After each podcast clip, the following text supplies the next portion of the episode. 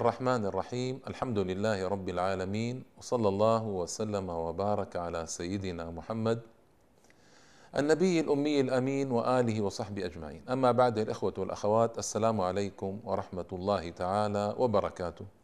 وأهلا وسهلا ومرحبا بكم في هذه الحلقة الثانية من سلسلة الحملة الفرنسية الإسبانية على المغرب. وكنت قد قدمت في الحلقة الأولى بمقدمة وبينت فيها أهمية المغرب وانتهيت في نهاية الحلقة إلى ذكر الأسباب لماذا سقطت المغرب وهي درة فاخرة ثمينة.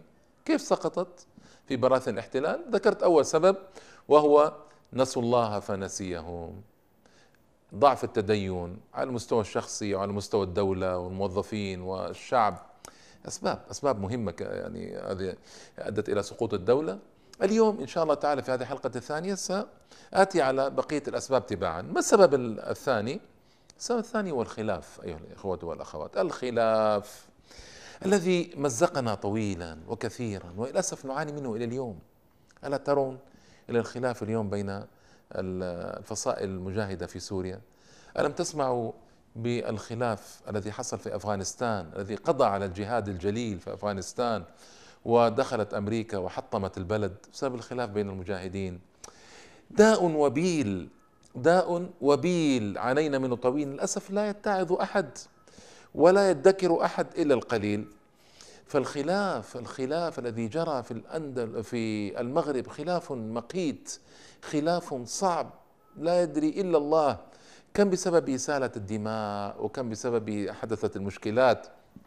أنا فقط أذكر قول الله تبارك وتعالى يا أيها الذين آمنوا إذا لقيتم فئة فاثبتوا واذكروا الله كثيرا لعلكم تفلحون وأطيعوا الله ورسوله ولا تنازعوا فتفشلوا وتذهب ريحكم.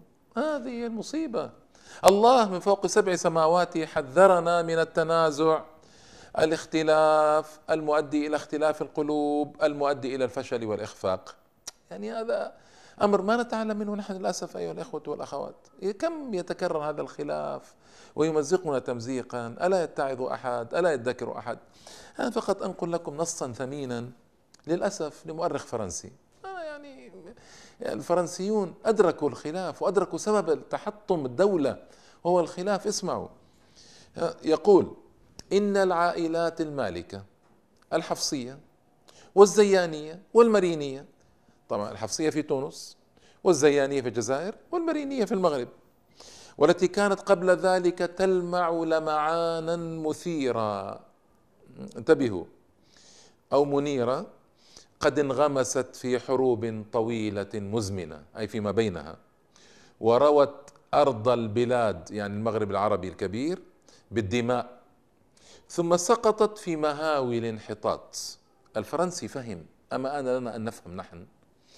فطوال قرن كامل لم يبق لأمراء هذه العائلات الحاكمة من السلطة إلا اسمها إلا اسمها وكان الملوك لا يفكرون إلا في إحباط المؤامرات والفتن التي يثيرها ضدهم أفراد من عائلاتهم من أجل الاستيلاء على العرش وإنا لله وإنا إليه راجعون.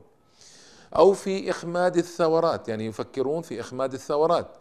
التي تقوم بها قبائل سئمت حكم العجز والطغيان. اسمعوا. ولقد ضربت الفوضى أطنابها في كل مكان. فكانت ولايات قسنطينة أي في الجزائر وسكان مدينة الجزائر أي العاصمة وأهل الشرق الوهراني لم يبقوا معترفين بسلطة أحد عليهم. فوضى يعني. أما بالمغرب الأقصى اسمعوا فإن أمراء عائلة بني مرين قد اقتطع كل واحد منهم لنفسه إمارة صغيرة لم يكن في وسعه الدفاع عنها ضد مطامع جيرانه. هذه هذا وهذه هي المصيبة. هذه هي المصيبة التي وقعنا فيها. وماذا يقول مؤرخ آخر؟ إن جاسوسا اسمعوا هذه فيها عبرة والله.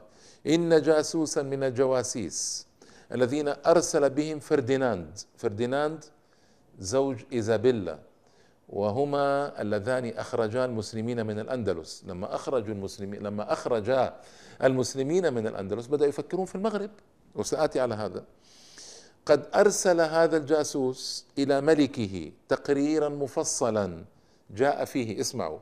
إن كامل بلاد شمال إفريقيا تجتاز فترة من الانهيار النفسي ويظهر معها أن الله قد أراد أن يجعل هذه البلاد ملكا ملكا لصاحبي الجلالة المسيحية. هل سمعتم؟ أوضح من هذا. واضح جدا. الجاسوس جاء الجاسوس جاء ودار في البلاد وعرف أن البلاد تهاوت. فأرسل إلى ملكه يقول له تعال تعال وخذ البلاد. البلاد مفتوحة لك. إنا لله وأنا إليه راجعون. الخلاف الذي مزقنا تمزيقا في الماضي وللاسف يمزقنا إلى الآن. أما آن لفصائل الثورة السورية المجاهدة أن تجتمع؟ أما آن لهم أن يجتمعوا؟ روسيا ضدهم وإيران ضدهم وحزب الله ضدهم والصليبيون في الغرب ساكتون واليهود يخططون. أما آن للمسلمين أن يجتمعوا؟ متى يجتمعون؟ إذا لم يجتمعوا في هذه الأوقات متى يجتمعون بالله عليكم؟ يعني فضيحة فضيحة. الخلاف هذا قاتل. أنا أقول يعني حقيقة خلاف قاتل إلى هذه إلى هذا الحد يعني. أيضا كيف وصل المغرب إلى أن يحتل؟ آه، الأندلس وضعفها. كشف بلاد المغرب. يعني آه، آه، بلاد الإسلام كان لها هيبة كان لها هيبة في قلوب أعدائها وخصومها. متى كشفت بلاد الإسلام؟ لما في شمال إفريقيا لما ضعفت ضعف المسلمون في الأندلس. وسقطت الأندلس. هنا ظهر آه، خصوم الإسلام وابتدأوا يغزون المغرب ويقضمون جزءا فجزءا من المغرب. هذا هو الواقع. فضعف الأندلس أدى إلى آه، ضعف المغرب ثم سقوطها بعد ذلك كما سآتي على تفصيله إن شاء الله تعالى. أيضا آه، من الأسباب أيها الإخوة أن نفهم أن الدولة العثمانية لما ضعفت أيضا كشف المغرب. لماذا؟ لأن الدولة العثمانية كانت تمثل مصدر إزعاج كبير جدا للأوروبيين. إزعاج ليس بسهل يعني. فتحوا القسطنطينية وفتحوا اليونان والمجر وبلغاريا صربيا. يعني البلقان تقريبا كله كان تحت حكم العثمانيين. كانت أوروبا تحشد قواها وتحشد أفكارها وسياستها الدبلوماسية وكل ما في جعبتها من أجل مواجهة الدولة العثمانية. فلما ضعفت الدولة العثمانية لم تعد تمثل مصدر قوة آه، مخيفا لهؤلاء. تفرغوا لبلاد الإسلام ومنها المغرب العربي الكبير وعلى وجه التخصيص المغرب الأقصى. فضعف الدولة العثمانية أدى إلى ما حصل في المغرب وإلى إلى تراجع آه، قوة المغرب. لأن المسلمين يحتمي بعضهم ببعض ويتكئ بعضهم على بعض. وسآتي على تفصيل هذا في مسألة الجزائر واحتلال الجزائر وهي من الأسباب طبعا. من الأسباب المهمة وجود مدينتين مغربيتين وأربعة جزر مغربية محتلة بأيدي الإسبان. إلى يوم الناس هذا من يصدق؟ إلى يوم الناس هذا. تصوروا أن سبتة احتلت قبل 600 سنة عام 1415 وميليلا احتلت أيضا في هذه الحدود قبل 550 سنة عام 1497 إنا لله وإنا إليه راجعون. مدينتان مغربيتان. أنا أجزم أن أكثر المسلمين اليوم لا يعرفون أن هنالك مدينتين مغربيتين ما زالتا محتلتين. من قبل أسبان إلى يوم الناس هذا. الاحتلال انتهى والاستخراب العالمي انتهى. فكيف تبقى مدينتان عظيمتان؟ أخرجت خاصة سبتة. أخرجت من العلماء والعظماء والكبراء والمجاهدين والأبطال والزهاد والصالحين والأولياء. كيف تبقى هاتان المدينتان إلى الآن محتلتين؟ هذه مصيبة فضيحة. لكن هذا موجود إلى الآن. جزر مغربية محتلة اليوم. فهذه البلاد وهاتان المدينتان وتلك الجزر محتلة من 600 سنة تقريبا.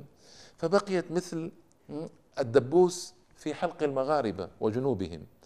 ومنها يحصل الإنزال البحري من للأسبان إذا أرادوا أن يحتلوا بلاد المسلمين أو يزعجوا المغاربة. منها آه، تعطل التجارة المغربية. منها تخرج سفن القراصنة. يعني آه، مدينتان محتلتان في ديارك في بلادك. ماذا تصورون بالله عليكم؟ وهذه مصيبة. وهذا أدى طبعا إلى تراجع.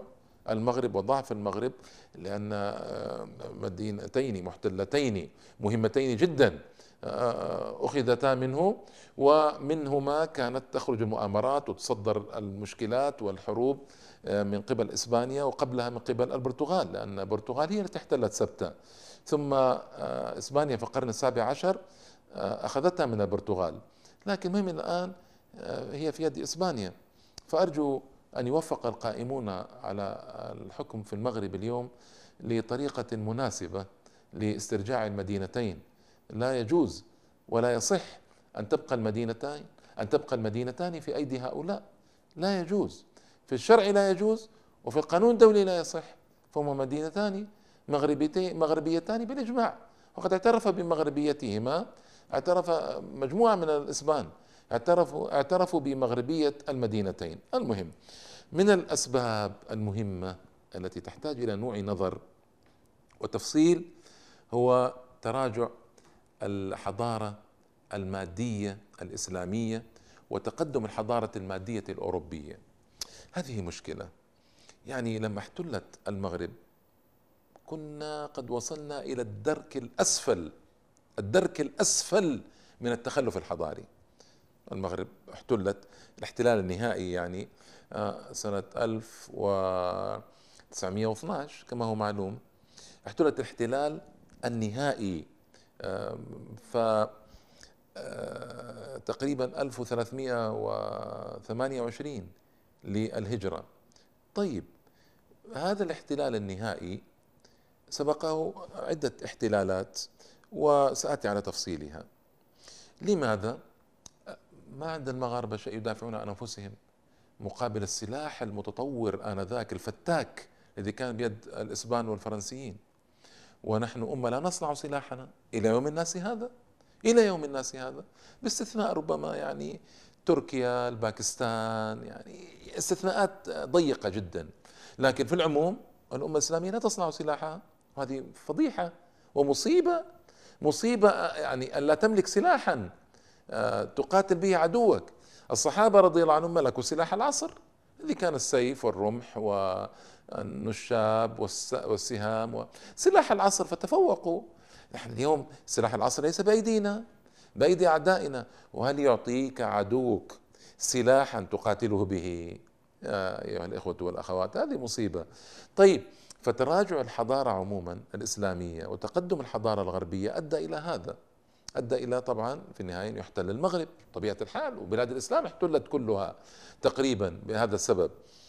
لأن أوروبا لما بدأت تناوش المغرب المناوشات النهائية كان لها 400 سنة في النهضة. عصر النهضة متى بدأ أيها الإخوة؟ بدأ سنة 1500 و1500 لا تعني شيئا. وعصر النهضة على التحقيق بدأ فتح القسطنطينية. سنة 800 و57 للهجرة أو بالتاريخ الميلادي 1453 طيب ما علاقة فتح القسطنطينية بعصر النهضة في أوروبا؟ اسمعوا هذا موجز يعني أرجو أن يكون مهما ومفهما لهذه المسألة المهمة والمهمة جدا. آه القسطنطينية فتحت عام 1453 أو 857 للهجرة. مع أن محمد الفاتح أكرم العلماء وأعطاهم الحرية لكن العلماء ما طاقوا أن يعيشوا تحت ظل الهلال تحت ظل الدولة العثمانية. فقرر الخروج من القسطنطينية. القسطنطينية كانت درة المدائن وكانت يعني كما وصفها نابليون عاصمة العالم وكان فيها علماء كثر. أما أوروبا الغربية والقسطنطينية عاصمة الإمبراطورية البيزنطية الشرقية. أما أوروبا الغربية الإمبراطورية البيزنطية الغربية كانت متخلفة. فمدن مثل روما ولندن وباريس وكانت غارقة في الوحل والظلام ومتخلفة جدا جدا. فلما خرج العلماء من قسطنطينية إلى أوروبا الغربية خرجوا واستقروا فيها بدأوا ينشرون العلم وكذا. هذا هو ابتداء عصر النهضة. طيب لماذا لم يقولوا 1453 فرارا من ذلك التاريخ الذي لا يحبونه؟ تاريخ فتح القسطنطينية. فقدموا إلى 1500 1500 لا تعني شيئا. تاريخ لا يعني شيئا. لكن لا يريدون أن يضعوا تاريخا يذكرهم بسقوط القسطنطينية. فكتبوا 1500 طيب المهم فإذا عصر النهضة يبدأ عندهم 1500 طيب 1500 عصر النهضة.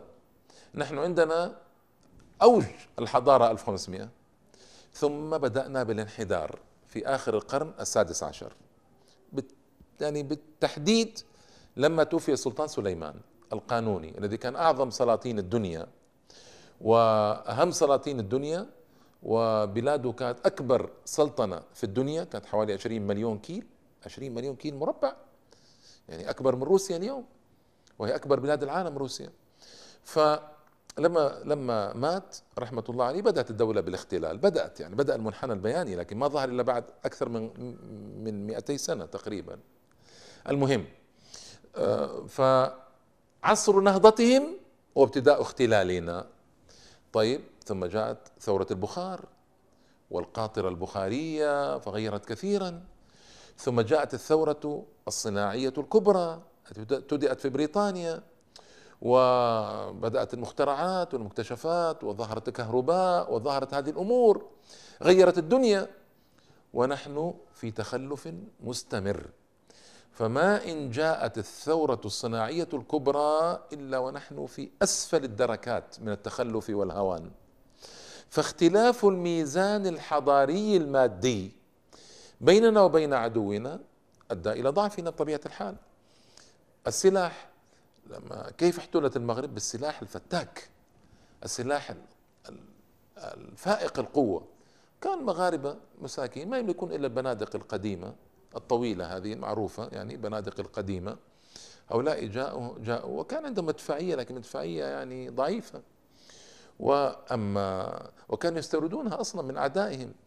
أما القوة الأوروبية قوة مدربة وعندهم مدافع وعندهم تقدم حضاري وعندهم سفن ضخمة قوية وعندهم وسائل متميزة للقتال. فطبيعة الحال هذا التفاوت الحضاري والتفاوت الكبير ما هو يعني تفاوت ممكن تداركه؟ لا تفاوت لا يتدارك. أدى طبعا إلى آه، تراجع القوة الإسلامية وفي النهاية سقطت ذلك السقوط الشنيع كما هو معلوم. أيضا من الأسباب أيها الإخوة والأخوات احتلال الجزائر. آه، احتلال الجزائر. الجزائر أيضا درة فاخرة. للأسف احتلت مئة واثنتين وثلاثين سنة.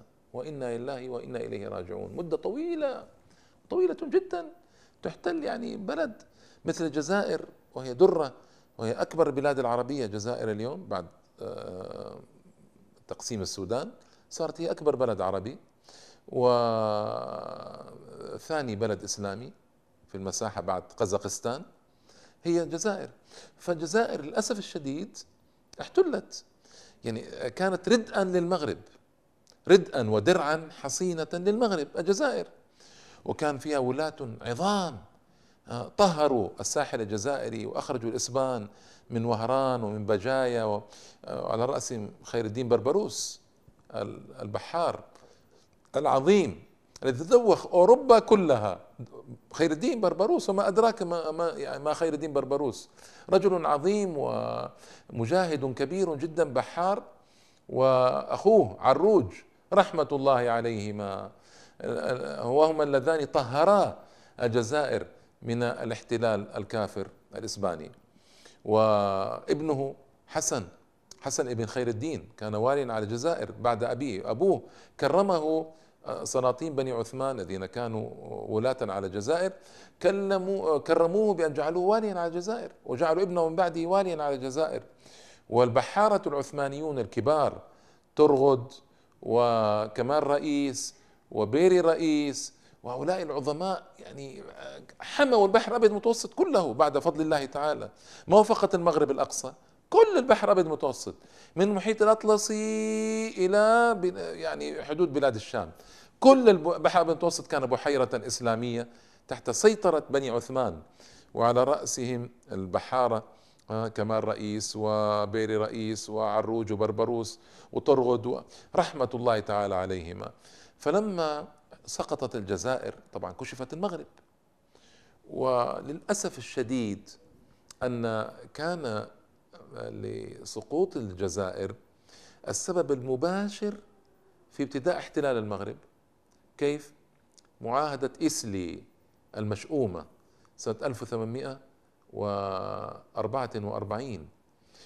كيف؟ إيش حصل؟ بإيجاز لأن أنا ما أريد أن أطيل في العرض التاريخي المجرد الذي ليس فيه العبر والعظات الكافية حتى يستفيد الإخوة والأخوات.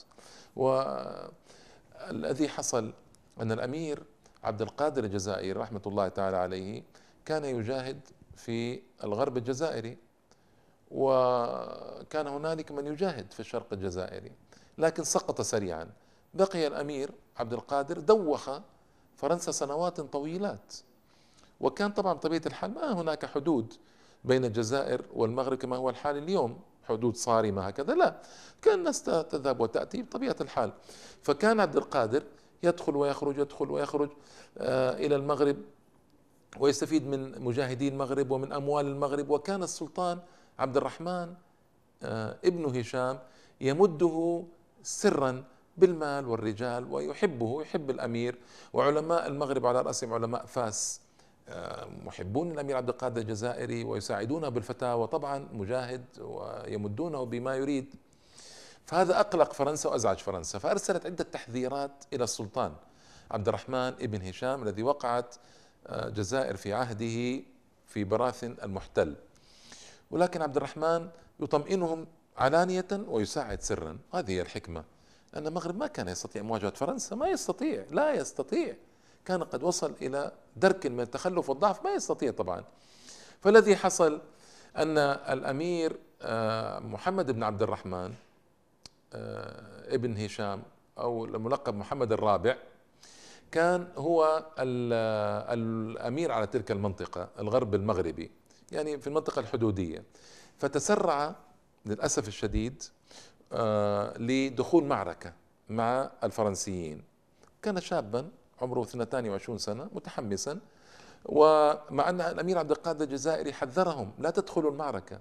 أنتم لستم في قوة فرنسا لكن اعملوا حرب هذه حرب العصابات ساعدونا سرا كفاية. دخل المعركة للأسف مع أن جيشه كان خمسة أضعاف الجيش الفرنسي. تصوروا الفضيحة. الجيش الفرنسي ستة آلاف فقط. لكن ستة آلاف جندي مدرب قوي. ودخل المعركة فهزم هزيمة شنيعة.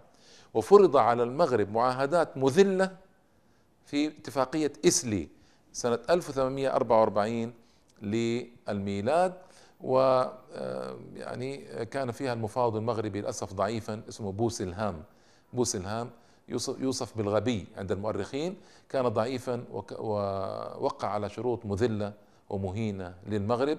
وكان هذا من أكبر الأسباب التي كشفت المغرب. تلك الهزيمة وهذه المعاهدة فطمعت بها الدول الأوروبية ابتدأت تخطط لابتلاعها شيئا فشيئا. وهنالك أسباب أخرى سآتي عليها إن شاء الله تعالى في الحلقتين القادمتين. إلى اللقاء والسلام عليكم ورحمة الله وبركاته.